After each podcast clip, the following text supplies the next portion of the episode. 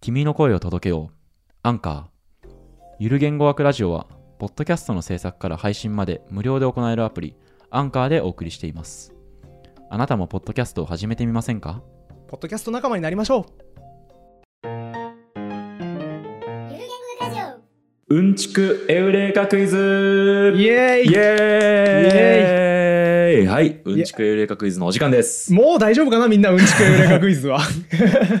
えー一応簡単に説明しておきますと、はい、クイズにしたいような答えを聞いて「へえ面白い誰かに話したい!」となるようなうんちくのクイズはい、ですねうんちくエウレカクイズはい、えっ、と、ずいぶん前にね、動画が1本公開されましたが、うんその後にですね、最後にこう視聴者の方からね、そうですね公募をしたんですよ。みんな送ってくださいとはい。何件来たんですかね今、い今日が10月、ん ?9 月の27です。そうですねまあん27、応募26とかですけど。応募はい始めて1か月はい弱ぐらいかな、どうですかね経って ?50 とか来ました470件来ました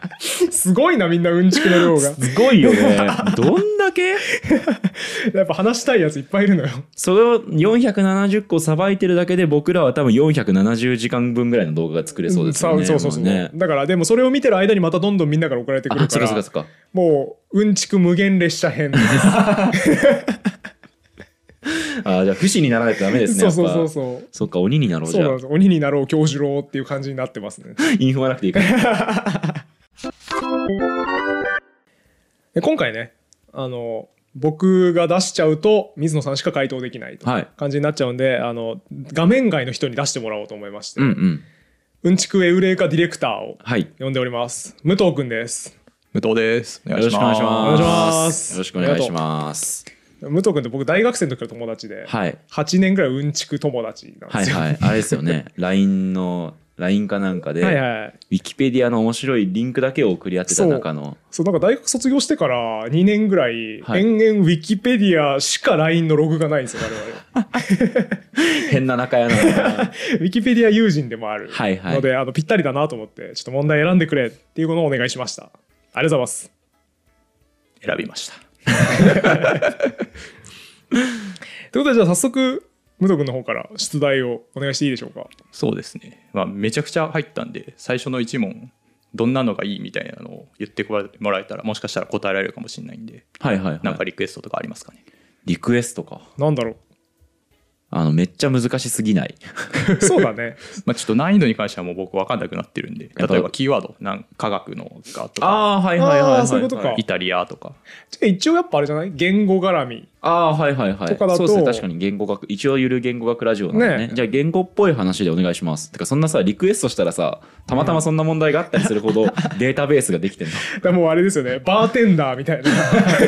今日の気分にぴったりな一問をお届けしますみたいなシステムすごいな。ちなみに言語は結構あったんですよね。はいはいやはっいぱ。さすがだねてかさ、それで答えられなかったら恥ずかしくない俺。確かに。ねあななんか大事なもん背負ってますね、水野さ ん。リスクがある。絶対に当 てる。あ、これいいですね。これにしましょうか。はい。えーっと、アザパテさんからいただいた問題ですア。ザパテさん、あアりがザとうごパざテいさまん、ありがとうございます。どう書くんですか、アザパテさんでひらがなで最後句読点がつきますねは。あ、すごい。あの、ゆで卵的なシステム。す。はいはいはい。はい、えー栃木県南部に分布する珍しい名字うん。大間ミューダはいはいはい。この名字が日本語学において重要とされる理由は一体何でしょえ、ちょっと待って、もう一回言って。あーお大豆豚。う大間ミューダですねおどういう字書くの大豆豚。大豆に生田ですねうんうんうん。生、生だ生にの田んぼ田んぼ。へえ、大豆豚あれ大間ミューダ。大豆ミウダ。おすげえな。で、僕は完全に答え今見えました。さすがだな 僕はもう、大豆、大豆ミウ、お ん大馬ミウダ。大間ミューダさん。オーマミューダ、バミューダトライアングルみたい ですねって言おうと思ってたら答え見えてんのはいマミューダトライアングル。そうオーマミューダトライまあアおングそルらかくなこれだろうなっていううののはありますね。えじゃあもう一回言って何地方えー栃木県南部です、ね、栃木県南部はあえじゃあ水野さんが言うと当てちゃいそうだから、うん、僕ちょっと黙ってますね。なんか言うとでもまああれじゃない豆と田んぼ入ってんだから、うんうん。そはいの作物にちなんで名前付けられた系でしょはいはいはだからあれなんじゃないかなその名字から当時の作物がわかるあれなんですよあの日本語学において重要とされる理由が聞かれてるからあそうか歴絶史対に的そなれは話なじいゃないのか あいやなんかてっきりだから方向性としてはその、はいはい明治維新後にみんなが名字名乗るぐらいの時期になったあ時ーあーあーなるほどのね貴重な資料として そのあー失われたフードキーがその名字からわかるんだぜみなるたほいどねな話かなと思ったけど日本語学かそうそうそうそう絶対違うわうんえ多分違うと思う違いますよねそうですねはい 全然違うなと思って これがねうんちく映画クイズの面白いとこなんですよわけわからん的外れな回答するのが面白いんですよえじゃあじゃあ、はいはいじゃああれじゃないあの読まれ方面白いんでやっぱオーバミュうーダ、んうんうんバミューダトライアングルみたいなはい名字なんで、わかったわおバミューダトライアングルの起源が実は栃木県なんで すよえよさの よさのなんだっけ通るみたいなこと言うの ななんだってバミューダ海域はオーマミューダが作ったこれファイナルアンサーですおー素晴らしいエです、ウね、レーカどうぞオーマミューダはバミューダ海域の始祖だ違います、まあそうっす よねまあそりゃそうだろうと思って言ってましたけどえじゃあ水野さんありますじゃあエウレカしていいですエかウレーカしていいっすよはい。えーっ、と、ミュっていう、えーっ、と、音素、お音っていうのは、にえーっ、と、や大和言葉には少なくとも存在しないんですけれども、えーっ、と、大間ミュだっていう名字があることで、日本人の音韻体系の中にミュっていう音が、まあ、容認できるっていうことがあー確認できたってことじゃないですか。もうほぼそうそうですねその通りですねあ、よかった。あの、僕ね、あれもそうだと思ったんですよね。名古屋弁のミャーとかも。はいミャーさんのはいミはいャーとかも、あんまりこう、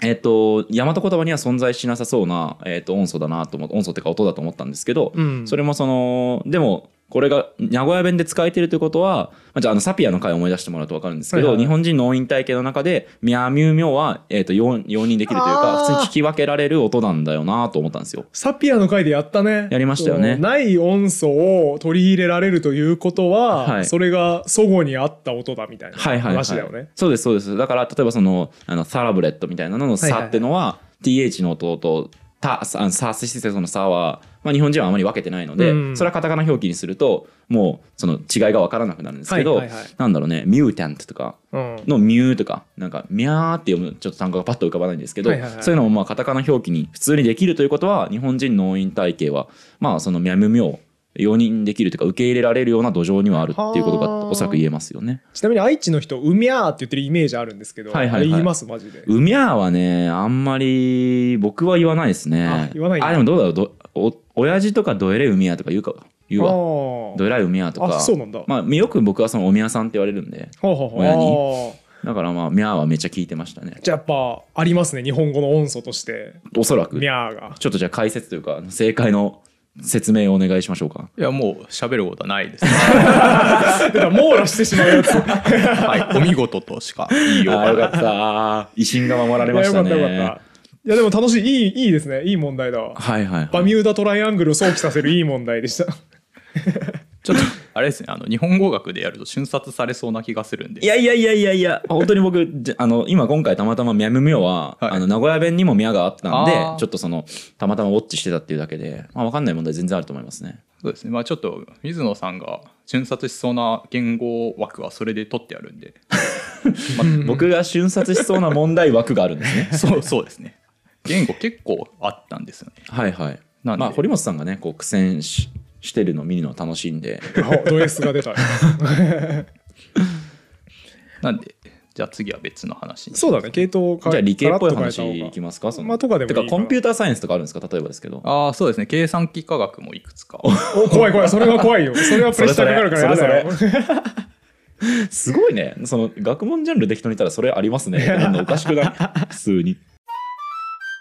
じゃあ問題を出しますとはい、お願いします。はいえーっと制御工学好き一般人さんからいただきましたお制御工学好き一般人さんありがとうございます。 ガチ、ガチ勢だ。あの制御工学がわからん。あの、ロボットとかをちゃんと作る人でへえ。すね。なんか僕らがやってたのは割と、どういうふうにインタラクションさせたらいいか、うんコミュニケーションしやすいのはどんなロボットかとかですけど、制御とかそれこそあれです。二足歩行のロボットとかをちゃんと作るためには、うーんモーターにどんな挙動をさせればいいのかみたいなのですね。そう僕いっつも制御うん。の、えっと意味が分かんなくって、はいはいその僕のイメージする制御ってのはあの、あ、暴走した、止まれって言って止まる、あの制御なんですよ。うんでも多分、詳しい人たちが使う制御っていうのはそういうことじゃないんですよね。まあだからこうコントロール下に置くみたいなあーあ、そういう意味なんイメージじゃだ。ないあ、なるほうど。んアンダーコントロールだね。制制御工学の制御は完全にそうだと思いますああ、だから別にその、なんだ、あの、ストッパー作ってるみたいな、あの、うんやばいって言ってブレーカー落とすみたいな仕組みあ違う違う違う作ってるわけじゃないんですじゃよないですじゃないですこんなレベルしか理解できない。制御工、制御工学好き一般人さん、ありがとうございます。ありがとうございますはい、えーでは問題を出しますはい。計算機科学の分野においてアルゴリズム分野の一種である動的計画法ダイナミックプログラミングうん。はランド研究所のえー数学者リチャード・ E ・ベルマンによって考案されましたうんうんうんこの動的計画法は数学的な理論に基づいてうん作られているんですが、なぜ動的計画法っていう抽象的な名前がついているんでしょうかえいやこれね俺ね分かんなきゃいけないやつなんだよ動的計画法習ったことあんだよいやもう僕、全然、 手がかりがなさすぎて今。動めちゃ的くちゃ計困画って法るってなんだっけめちゃめちゃ習ったことあるえっと、問題の骨子は、数学的なアルゴ、えっと、理論が裏打ちにあるのに、動的な、えっと、なんと、計画法うんっていうすごい抽象的な名前になってるのがなぜなのかっていうはい問題ですよね。えそんなこと言われてもうわ動的計画法ってなんだっけなアルゴリズムのね教科書の後ろの方に出てくるんですよあんまり講義でやらないと地こ味なんですね。うんでもだからもう俺からすると僕が知ってる数学の知識でなんか動きそうなことを言うしかないですよねもうだからなんかあの僕の覚えてる中で数学で動いたのって言うと奇跡の問題ぐらいしかないんですけどうん奇跡ありましたよねあーありましたね点の P, 点 P を XY と置あいったてねみたいあなったあっでそれが取り得る範囲をみたいななんかそういうものしか今浮かんでないんですけどでも奇跡なんか絶対使わないでしょアルゴリズムにね うわもう気持ち悪い俺もうすごい思い出せそうで何も思い出せねえなっていうちょっと俺はねちょっと難しそうなんで堀本さんに回答を聞こうかなそろそろ これはねエウレカしないですね難しいなこの問題でちなみにですね今話してる内容からのアプローチだと絶対たどり着かないですねはあえっとだからあれなんだねつまりあんまりアルゴリズムの中身と関係ないんだね関係ないですはちょっともう一回問題言ってはいえーまあかいつまんで話しますけどはい動的計画法は数学者において考案されたアルゴリズムなんですが、うんえー数学的な理論に基づいているのにもかかわらず動的計画法という抽象的な名前がついていますとうんなんでそんな名前になってしまったんでしょうかうんあれだな命名規則にちょっとこううんちく隠れてそうるだタイプねだそうなだねだから問題にして送ってきたんでしあょう分ねかったかもあれじゃないあのさよくあるパターンとしてさうん最初出てきた時にうんそのアルゴリズムの凄さが分かんなくって、うん権威がバカにする意味を込めてふわっとした名前をつけたんじゃないあれだ印象派みたいなパターンね、印象派とか朦朧体とか、はいはいはい青年文法学派とか、いはいはいまあこの点は大量に収集してるんですけど僕は、はい、あビッグバンもそうですね、うん、こ最初れエウレカじゃないバカにする感じでつけた命名だったですか違います違ったいやー違うのエウレカっぽいけどね、うん回答でよくないダメまあいいかなまあいいんじゃないですか 別解みたいなまあねあるよね真実ではないけど良さそうあじゃああれじゃない、動的計画法つまりアルゴリズム自体が動的なんじゃないだからこれからまだ進歩の余地がいくらでもありますみたいなあー動的っていう のかなと思ってまあほら性的なもんではないよね少なくともまね,、あそうですねみんながいろいろ付け加えていくからみたいな発展可能性がある理論だよみたいな感じで動的計画法とつけたエウレカいったぞ違います違うかはいえ計画法ってプあのプランのプ計画ランでしょうねうーんえー、いやちょっと待ってこれ俺あれなんだよな一応 AI 関係研究室みたいなとこ行ったから多分動的計画を説明できないといけないんですよスラスラ、うんそりゃそうだしていやー何にも分か んないして 動的に計画してるんですか何にも分かんないまあ動的に計画し てるいやだからさ多分アルゴリズムの内容なんだろうなと思ったんだよ最初は、はいそのなんかよくあるアルゴリズムでよくあるやつとしてはその部分をうわーっとなんかある部分の問題をガーってやって、うんその問題の結果に応じてなんか別の領域をうんうん着目するみたいな、はいやつがその AI アルゴリズムとかでよくあるんだから、はいそういうことかなと思ったんだけど武藤君曰く関係ないらしいんでアルゴリズムの中身、全然わかんないですねえーギブアップしますかヒントもらったらできそうですかちょっと動的計画法自分も詳しくないんで、うんあんまり出せないですねこれなるほどこれってえっ、と堀堀本さんはともかく僕とかリスナーさんみたいなはいそういうアルゴリズムとかの知識がない人でもたどり着きうる回答なんですかそうですねえー、そうなのそんなことあるえー、俺でも考えられる可能性いったよもう動的計画法がどういうのに用いられていたのかみたいな知識があるともしかしたら来るかもしれないですねおっと堀本さんだから呼んでるよわかんねえ んだよえでもでもあれじゃないだからなんか AI の文脈で出てこない動的計画 法ってもう無理そうです ねあじゃあわかんねえわすいませんギブアップですはいで回答ですねはい当時の国防長官であるウィルソンが病的なまでに研究や数学的なものを嫌っていたからですねえ なんでそれで動的計画法なの軍の戦略立案や計画を目的に設立されたランド研究所所属の研究者がうん数学的な研究を行っていたことを軍のトップである国防長官に知られないようにするために動的計画うわ法といめっうちゃ面白い抽象的な名前をつけたへーあ面白い面白い数学の話してるんだけど私がやってるのは数学ではないですよっていう名前なんか物理っぽいよみたいななんかわかんないけど政治ですね要は だからへーすげえいやいやいい問題だ両問来たあーはああれと一緒だあのースクリュードライバーはいはいはいはいああのー禁酒法の時代に、なるほどねはいはい私は酒飲んでないですよって言ってカクテル作ってたから生まれたみたいなはいはいはいことだから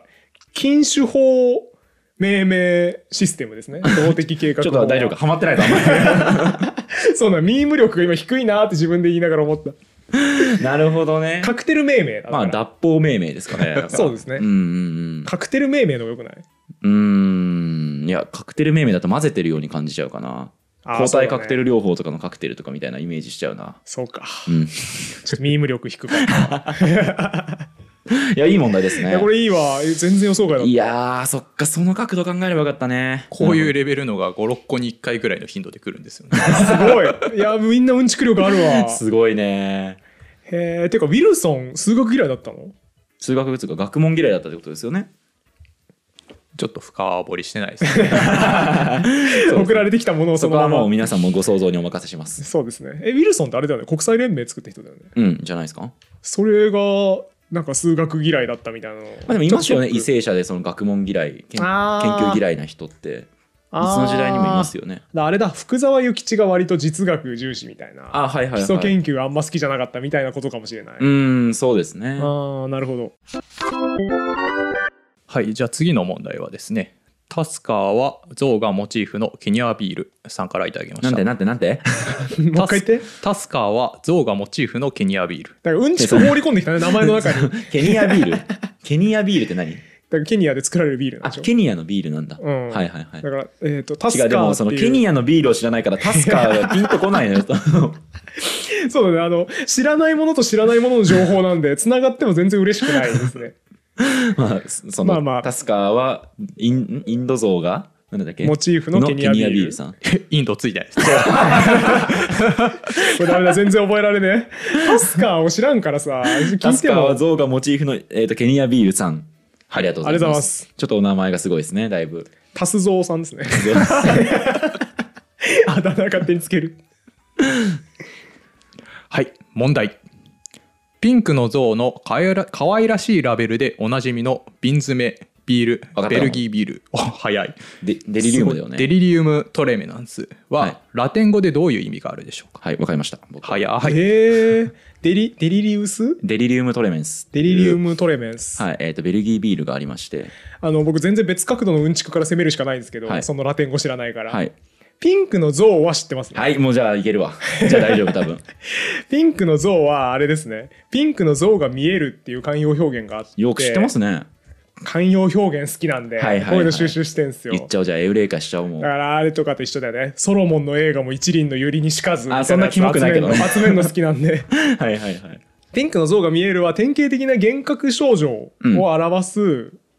慣用句。はいで、だから酔っ払った時にはいピンクの像が見えるみたいな言い回しをするうんっていう話は知ってるんですよ。はいはいはいということでそれじゃないだから酔っ払いみたいな酔っ払った時の幻覚みたいな意味ですかえっとね、これちょっと足す必要があって、うん。えっとですね、それデリリウムがそれなんですね。デリリウムが専門みたいな意味で、はいはいはい。えっとまさにそのデリリウムは、えっとどのビールにもピンク色の像が描かれてるんですけど、うんうんまあ、アルコール度数が結構高いんですねベルギはいはーいはいのストロングエールとかなんで、うん9%とか8%ぐらいあるんで結構飲むと確かに酔っ払うんですよはいはい 330ml とかでも、で、えっとトレメンスの方はあのね実はね温床長の回で堀本さんに少し話してるんでそあのれ知だ識がつながればいけますトリメンダスっていう単語ありましたよね。はい震えるほど素晴らしいですねはいはいはい。あったそれね。からトレモロ奏法とか、はははあのまあこう震えるっていうところかはら来いはていると、はいはい。ってことが分かればもう分かるんじゃないですか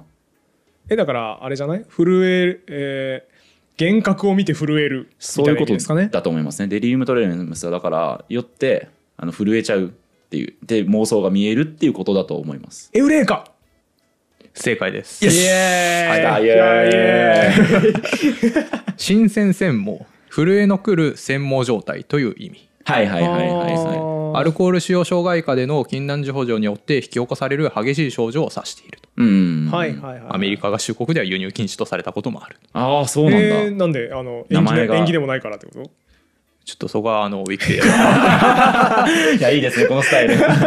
これはあの基本的にリスナーから送られてきたのをそのまま鵜呑みにしておそうり特に裏取りとかはしておりません、えっとですねあのこの人とかは素晴らしくてですねちゃんと本のあの出典とか書いてくれてるんでありがたいですありがたね。僕は裏取りしないですいや、もうそれはね、そのそんな作業を。で書いてなかったりウィキペディアだけだったりしてちょっと引っかかったやつはちょっと調べてますお偉いいや仕事で きる武藤さん、さすがだわえちなみにじゃあこのもう言えねえわラテン語デリリウムトレメンス。デリリウムトレメンスは何なんですか出典は出典として掲げられている本はアスキーメディアワークスから出ている藤原博之さんのあはいはいビールの常識、絶対飲みたい時101本え読みとさまれしたてますあ読んだ んだねはい、ビール本はかなり読んでるんさすがでだわ、藤原宏之さんには僕はお目にかかったことも実はありあまーす。すげえはい、なるほどねちなみにデリリウムは他にもデリリウムアルジェンタムとかあるんですけどほうこれは分かりますアルジェンタムはアルゼンチンと関係ありそうだなそうですねなんかでアルゼンチンの語源は多分銀とかだとそ思うなうんでんすよですよじゃあ同じ理論か専門銀そうですねだからアルジェンタムは像あのなんか銀色の像だったっけななんかが描かれてた気がして、はいはいはいそうだから僕銀ラテン語で銀っていう意味があるって言われるともう真っ先にデリリウムアルジェンタムが浮かんじゃうっていう変な病気を持って病気ですねはい、変な専門を持ってます酔っ払ってるのかなっていう は感いじですちょっと変なデリリウムを持ってデますリリウムがありますね、はい、はい、あちなみにあのエトセのところでですねはい、あのデリリウムネットで購入可能なんでビール好きの水野さんにデリリウムトレナンス24本入りワンケース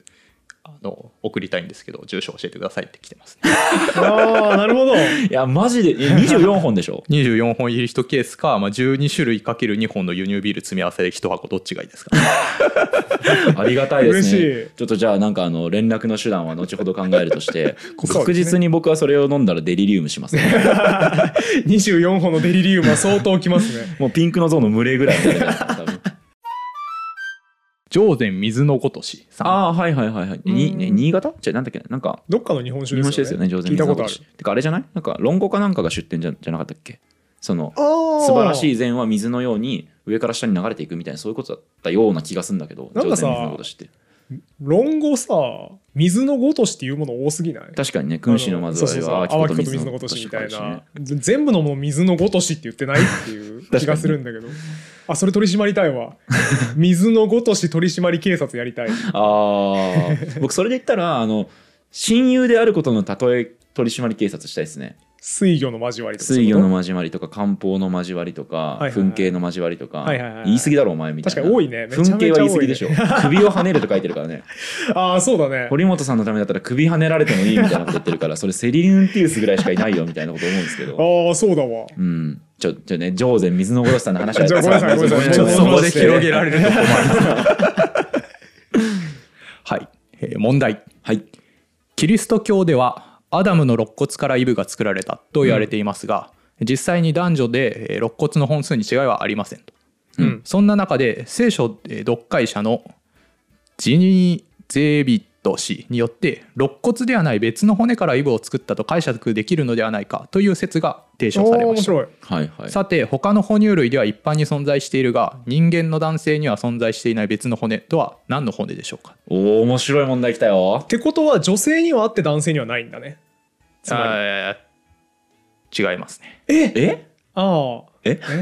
今の話ってでもえーっと、男性と女性は肋骨の数は一緒だよねと。でそうなると聖書の書いてあることと合わないよねって話でしたよね。うん、そうそうそう。肋骨が少なくないとおかしいよねっていうことだよね。そう男です性よねの肋骨が少なくないとおかしい。まあでもあれか。まあいいのか別に。その肋骨取った段階でその後女性の設計を決めてるから、はい別に男女一緒であっても、ここの骨を使ったっていう説明はできるんだ。ちょっとあれですねあんまり違いますねって早い段階で言わない方がいいです ねああ、ヒントになっちゃうまねあそうだね。そヒうントでにすなねっちゃうからね。えーっと、まあでもそうか。じゃあ別にあれだね。人間にはなくて、他の哺乳類にはある骨を言えばいいんだ。うわあ、エウレカだわ。え、わかったこれ分かったよ。え、マジで分かったよ。すげえなエウレカでえすじゃよ。あお願いします。おちんちんの骨ですね。おおさすがよっしゃよっしゃ完全なエウレカじゃん、これ。完全なエウレカだすごい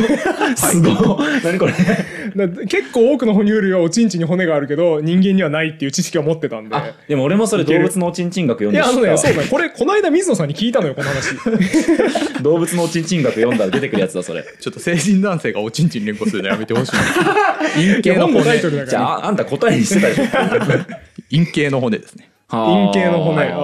まあまあ言い方はいろいろとありますね、うんうんうん。はい、ネプチューンの切り落とされた陰茎からヴィーナスが誕生したことも含めて世界的に見て生命力の象徴であるえー陰茎から生命が誕生する神話は珍しくありません、うんうんうんうんうん一般に肋骨とえー翻訳されるヘビヘブライ語あちょっとヘブライ語読めないんであれなんですけはど、いもうなんか勢いでテロップとかに出しておきましょう、うん。テスラやみたいな感じですね、はいえー文脈によってさまざまな意味に変化しますから、えー性的禁欲を是とするユダヤ教の中で自然に当たり障りのない肋骨という認識に変わったのではないかとされていますあーなるほど。面白いですねなるほどなるほど。おちんちんの骨に限らずいろんな骨を表すうんから意味が変わったってことですね。うん、はあはあはああーいい問題ですねいい問題だ。そして、ああ、その補足うんちくもいいですね。あの、ヴィーナスはおちんちんの骨から、おちんちんから生まれたっていう話。アフロディテお前ちんちんかいっていうねそうそうそう。がっかりする。愛の女神。神話読むと大体最初に思うやつ、あね、れね、がっかりしますね、一番。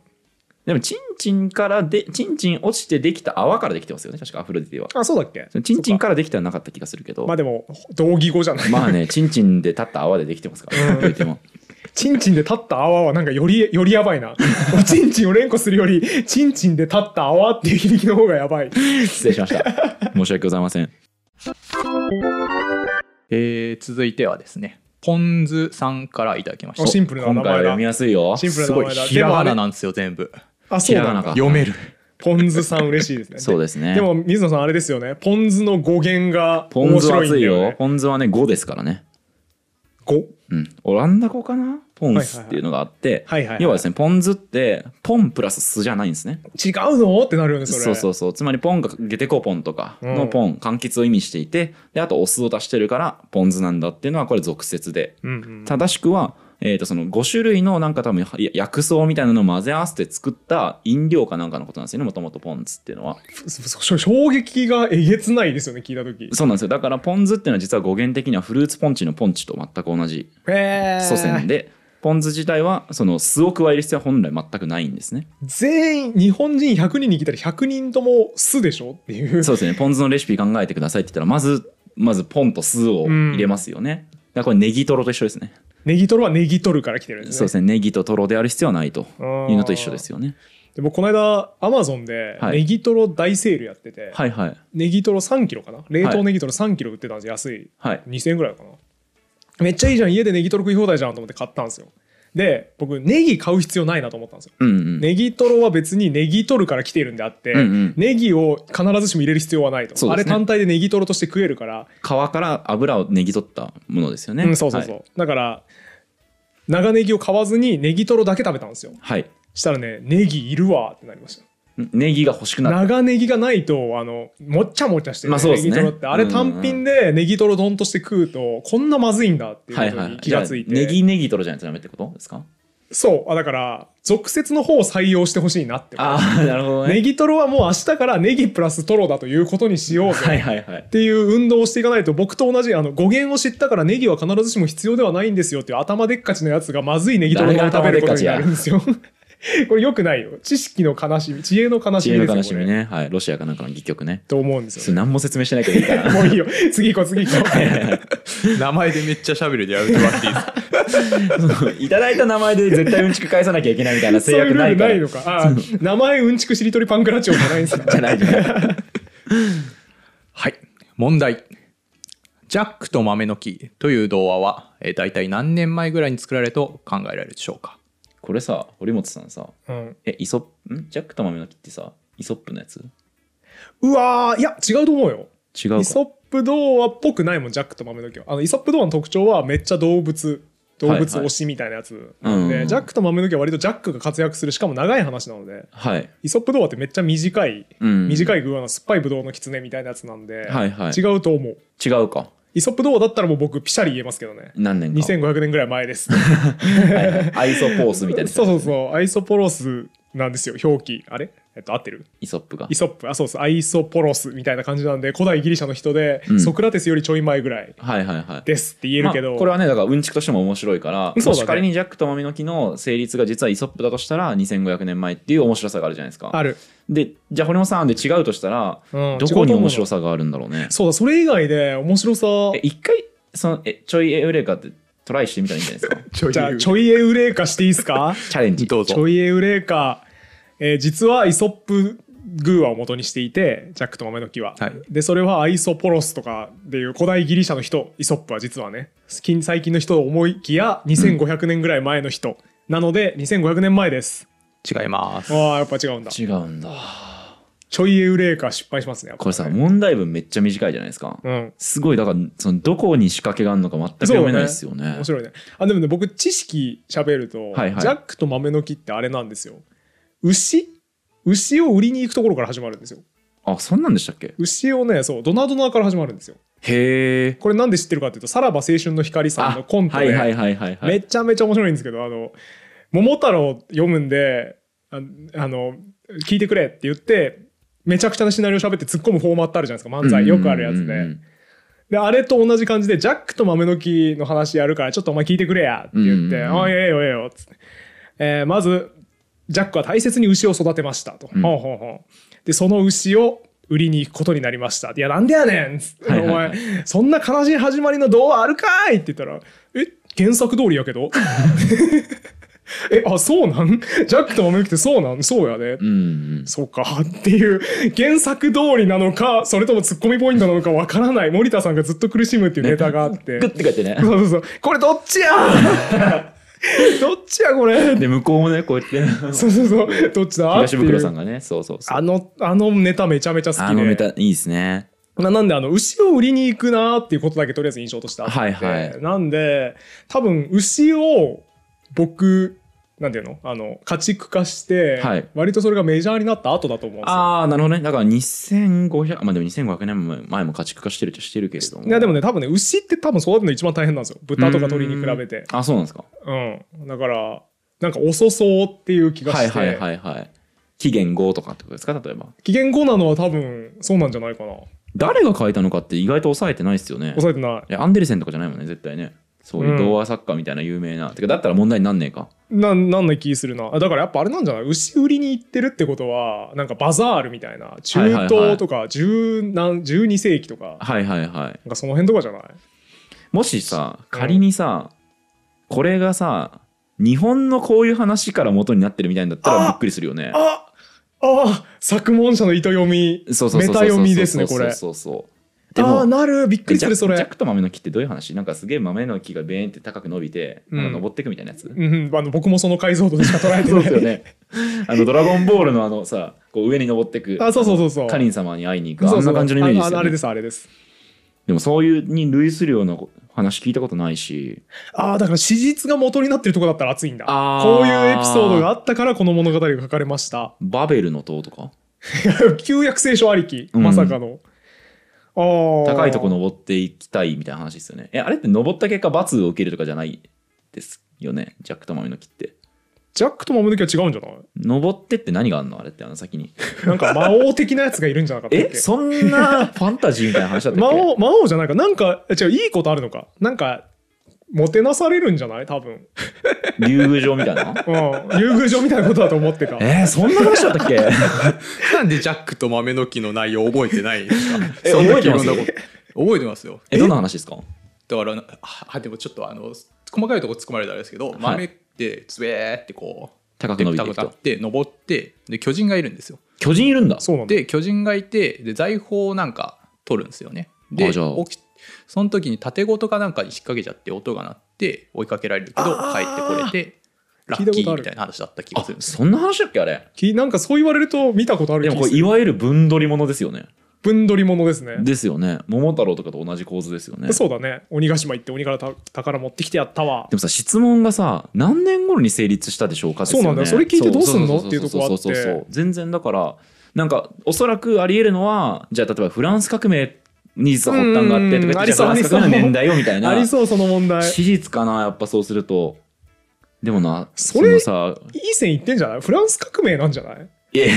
あのー何でもかんでもフランス革命のせいにすんなよいやいやでもあの僕「ホニャララの世界史」っていう本読むの好きなんですけど、はい例えばコーヒーの世界史とか、はいコーヒーの世界史読んでるとフランス革命はコーヒーハウスでこういう打ち合わせがあってこういう演説をしたから起こったのであって、うんうん実はフランス革命の裏にはコーヒーがあったのだって書いてあるうんうんうん他の本読んでても実はフランス革命の裏にはホニャララがあったのだって全部の世界史本に書いてあるんですよ。はいはいお前ら全部のものフランス革命にこぎつけて喋ろうとしてるなっていうのがあって、はいはいはいだからジャックと豆の木もそうなんですよ。じゃあもう有料化しましょうエウレカはい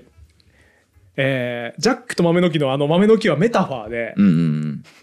はる、か高い天空に住んでいる王族貴族はいがいるわけですよ巨人ですね、うんうんうんまさに巨人でしょ、はいはいあの当時のルイそうだそうだ14世は巨人ゆえゆえもっとでそのルイ14世とかが蓄えていた宝をうんジャックという庶民がうん第三身分の人たちが豆の木を登っていって財宝を奪って引きずり下ろしたそれがフランス革命でそれともそのまま書くとまずいからそうそうそうそうジャックと豆の木に落とし込んだんだこの我々の偉業を童話という形で残しましょうというのがジャックと豆の木ですだってジャックってイギリスの人っぽいもんぽいぽいぽい絶対そうだぽいぽいぽいぽいよしあそうだね正解ですか違いますああ残念あーでもあれですねイギリス云々みたいな話が出てきたのは結構あれなのかなっていうあジャック・えじザ・ゃあリッパーとかえあ名誉革命名誉革命じゃなえいっじゃんとですねもうあの多分 そピューリタンのアプローチではいけないと思うんでもう答えを言ってしまうんですね、うん悔しいね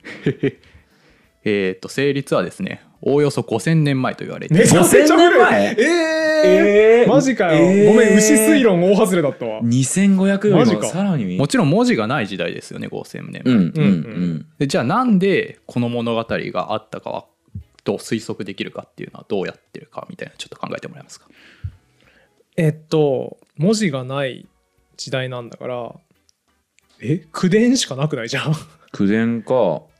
絵に壁画にするとかあーはいはいはいはいあるいはそのいろんな地域にたまたまなぜか残っていてそれと人流が一緒だったとかなんか例えばそういううこうんじ人流何人の動きははは要はその民族って移動していくじゃないですか、はいはいはいどこう広がっていくからそのこの年ぐらいに、えー、とここで合流してたよねっていう事実とうんこのそのそれと全く符合する地域にたまたま似たようなしこの逸話が点在しているみたいな物的証拠はいはいはいあとーかがあればなるほどまあそこであそうだね何年前にあおそらくあっただろうねってことは推定できそうですよね。何年頃にサピエンスがどこにいたかっていうのはデータとしてあるからそうですよねでもそれだとね、もっと前になるんだようんサピエンスって7万年前とかには結構世界中に分布し始めているからそ5000年前にはならないと思う何ですかねあでもまあ牛の家畜化のタイミングはああああそれじゃないじゃあ牛を家畜化したのが5000年前だえっ、とまあこのあれですね問題を送ってこれくれた方はそうではないんですけはど、いはいまあ、アプローチというのはそういうことなんでしょうねあはいはいはい、じゃあ読み上げますとはいインドからヨーロッパの言語のほとんどは、えーもちろん一つの言語であったわけですとインドヨーロッパ語族ってやつですね。うんそうこっつてやまつですりね、各言語の変化の歴史を見ていくと一定の法則で変化しているのが分かりますうん、逆に考えれば変化の法則をたどっていけば過去の言語を想定することができるわけですいわゆる祖語の再建ってやつですね。うんうん歴史言語学でいう。で過去の言語を想定していくと、えーその時代にどの単語が出てきたかっていうのを見当をつけることができるので、う童話の中で使われている単語が全て使える時代をどこからだろうと考えることでおおよその成立年代を推定することができるあーなんか俺ちょっとこの話じゃないかもしれないけどその比較言語学の勉強した時にちょっとそんな話聞いたことあるんだよなそっかえちょっと待って俺よくよく分かんなかったんだけど、はいだからつまり単語の生まれみたいなのが推定できるうんってことですかその童話を調べることによってうんこの単語がこの時期から使われたなっていうのが分かるうーんどとちょっと待ってね僕もねちょっと待って噛み砕かないといけないえーっとだから要はその多分すえーっとインドヨーロッパ祖語っていうのが生まれて、うんそれがこう変遷していく過程の中でサンスクリットとか英語とかフランス語とかいうんろいろな言葉になりますよね。うんでその変遷の過程っていうのがまあこうこういうステップだろうなっていうのがとりあえず特定できてるわけじゃないですか。うんってことは逆にはそのどこかのある地点っていうのが、えーを想定した時にそれがちょどれぐらいの過渡期なのかっていうのを分かればそれが成立した年代分かりますよね、なんとなく。うん ABCD という4つのステップを5000年で変化していきましたっていう話だとして、うん A の時期が1000年 B の時期が2000年みたいなことが分かってたとしたら、うんえー、とこのタイミングの状態で書かれたような、えー、と形跡があるな例えばこの単語はこの時期に生まれたなみたいなのが特定できてるとするとうんあ牛って単語ってこの時期に生まれてたんだみたいなことが分かればってことは牛っていう単語が使われている神話があるということはこれはこの時期にできたんだってことが推定できるってことじゃないですかね難しいか説明がいやなんかえでも文字がない時代の話ですよねああそっかそっかそっかそれどうにかなんのかな例えばですけどあれはだから巨人っていう単語ができ始めたタイミングとかが特定できたら巨人が登場人物として出てきてんだかあーらそういうことだはいはいはいとかってことなんじゃないのかなあーるほどあーあーそうだねちょっとね多分正確にそのもし参考資料とか上げてくださってるんだったらそれ読まないと正確なこと言えないですけど、まあ、ざっくり説明としてはそういうことなんじゃそなういかな、か巨人っていう言葉がこの動画の中で使われてるってことは、うん巨人という言葉が生まれた5000年前うん以降だなって絞り込むみたいなことかそういうことじゃないですかね多分はあはあちなみにあの出典はないですねあないんだ残あの念大学時代に歴史言語学的なものの中で聞いた気がしますうろ覚えですみ ませんいやとんでもないです、うんまあでも面覚白えいですねをジャブめジちャブゃ送ってくちいたゃだ面いて白くて説得力があったんでうん、うん、採用もさせていただきました、はいありがとうございありまがとすうございますいや面白いわ5000年も前なんだあれねだからあれなんだね童話のフォーマットちゃんと踏まえてなくて、うんいや原作通りやけど原作通りなんってなはいるんはいでしょはういね、はいはいそうかそうか、うんじゃあさらばの方はきっとこれ即答できるんでしょうね、そうでしょうね、うん、ただ5000年前原やろ作通りっていうのはちょっと怪しいですねあの1890年代に編纂された民話集が一番有名な版なので、はいはいはいそれを元にしてたらちょっとここの話はつなあまがああなまるあほどねそうかもしれなあーいね知らない巨人とかっていうのがそもそもいなかったかもしれないですよねプロトタイプには、なるほどでもやっぱさらば青春の光はね歴史言語学やってる可能性あ可る能性ありますね。ちょっとぜひ聞いてみたいですね。何年前に成立したいや聞きたいですね即答でしょうね。歴史言語学の過程を使えば簡単に推定できるやろうとか言って。 それそれ面 白いなそれ漫才とかコントのフォーマットでやってほしいですねはい、ちょっと硬い問題がついたんでちょっと柔らかめにあーいいですねはいはいはいはいえー脱出したい友正さんからいただきました 脱出したい友正さんなんかすごく深層心理がなんかうこん、あれじゃない研究室とかで詰められすぎてあー 脱出したくなってんじうゃね、ない可かな能性はありますね。まさか独房とかから送られてる可能性 ないですかそれはないんじゃないかなさすがに問題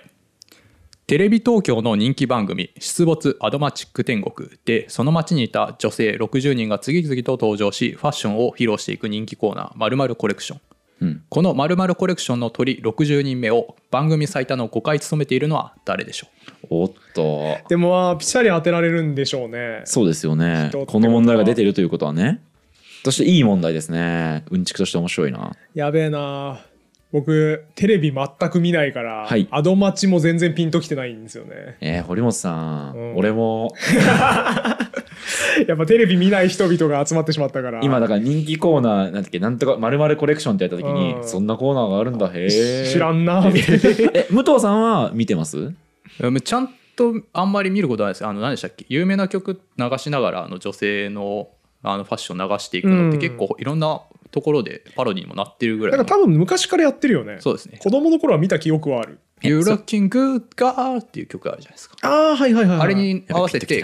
しますなね。なんか見たことはあるなって思う言われたらええっとそれは一般人が出てくるのタレントが出てくる一さんが出てくる般人が出てくるんじゃない主にえじゃあ取りつこ務めた5回の人って言われても一般人だったら当てられなくない そうだから困りますよね練馬にお住まいの山本久美子さんみた いなわかるかみたいな あ逆に面白いですけどね武藤さんの遊び心すごいですけどねすごいねこの問題出してきたらでまあそれじゃない それじゃないんじゃなへいええっとそんな取り飾りがちそうな人タレントさんとかは当て言えってことですよねあれじゃなあいれなんかさ番組の MC さんとかがさ結局なんだかんだ言ってさふざロけてケ地に掘り込まれてみたいなそうそうそうそうそ60のパター番ン目はあ取りりそう飾るみたいな5回でしょってことは例えばですけど周年のタイミングの人は絶対このこの人とかうんだからその番組が始まってこう今まで2周年3周年4周年5周年とかみたいな、はいはいはいその節目の時に出てきてる人とかの可能性ありますね鳥なんあるあるあだるだしあるだからしれっと一般人に混ざってなんか出演してるタレントがあー歩いてますみたいなあれじゃないあのさ芸能デビューする前の〇〇さんみたいなのとかだったりするんじゃないもしかしたらさあーえでもそれ5回も使えないでしょそんなやつあーそっかそっかそっかそうかそうだなえあれじゃない人じゃないとかじゃないおあ犬みたいそれかなそういうパターンあるよねあ人じゃないんかいみたいな確かにその散歩とかさせていそうそうそうるそうおしゃれな犬とかにそうそうそうそうそう服着た犬あエウレカ服着た犬ですいやーいいとこまで行きましたねマジえ違いますねいいとこまで行ったけど違うの猫ってことエウレカ猫そういうことじゃないですか違うかえ人ではない まあ人ではないですおあーすごいわかったもう完全に分かったわなんすかえっ、と名古屋駅の、えっと高島屋の奈々ちゃん人形どういうことあのね、奈々ちゃん人形って言っ どういうことうてんバカでかいあーありのますね人形があって着せ替えてるんですよ毎月とかへのえペースでだから免疫行くと奈々ちゃん人形今これだねみたいなうんいうような風潮があるんですよ、まあ、でっかいそはいのはいは着替いえる人形みたいななるほど超超巨大なそれですね違いますいやもう正解でいいで しょ奈々ちゃん人形だよなんでね知らんよななちゃん人形知らないんですか奈々ちゃん に知らんのよそれえ知らんのみんな知ってるもんなななちゃん人え形迫害していいってまさか武藤がそっち側だ とは名古屋側だとは思ウわなィいキペディア見てないんですか ごめんごめん 見てないわあれはリカちゃん人形みたいなあ人形系ね、うん人形系もありそうエウレカシルバニアファミリ 違いますあの、あれじゃないあの、ほら、北欧かどっかの祭りで毎年燃やされるあの人形を。あーーえーっとなんて言うんだっけ名前えーっとねなんだっけえーっとねえなーんだっっけとなねえーっとねうわあなんか8文字ぐらい、カタカナ8文字ぐらいの、えカタカナ8文字だっけじゃなかったっけえなんかあのカタカナプラスひらがなみたいな感じじゃなかったっけなんかあのベツレヘムの星みたいな感じのさいや、カタカナだけじゃなかった。あやヤギかなんかでしたよね確かあそうだそうだえーっとそうだねヤギだヤギだえーっとねでだからでいなんかじゃあイサクの反対じゃなくえて ベレムのヤギみたいな、ニェニェレベのヤギみたいな。はいはいはいなんかあそうイエそんな感じイエイエレベのヤギじゃん。イ エそうレそうベ。それかそれそうかですねイエレベのいヤギ。やーベーカーベーカーパラドックス抜けましたねいや完全によかったよかったよかったよかっリスナーは置いてけぼりじゃないのこれ は。さすがに、これ結構うんちくレベル必要だよ。イエレベのヤギの話たでベーカーベーカーパラドックスもシレッと入れといたけ どあイエベレですねイイエエベベレレかの。ヤギああ。えでもだから回答にはなんないよねヤギ着せ替えたりしんもんねいや、もと燃えたか燃えてないかを毎回、毎年、 毎年アドマチのラスト で。ちアドマチ日本ですよ ね結構あれはあでもファッションファッションょっとイエベレのヤギの解説していいして しましょうしましょうあの、北欧かどっか、北欧かどっかで合ってるどこだっけ、国。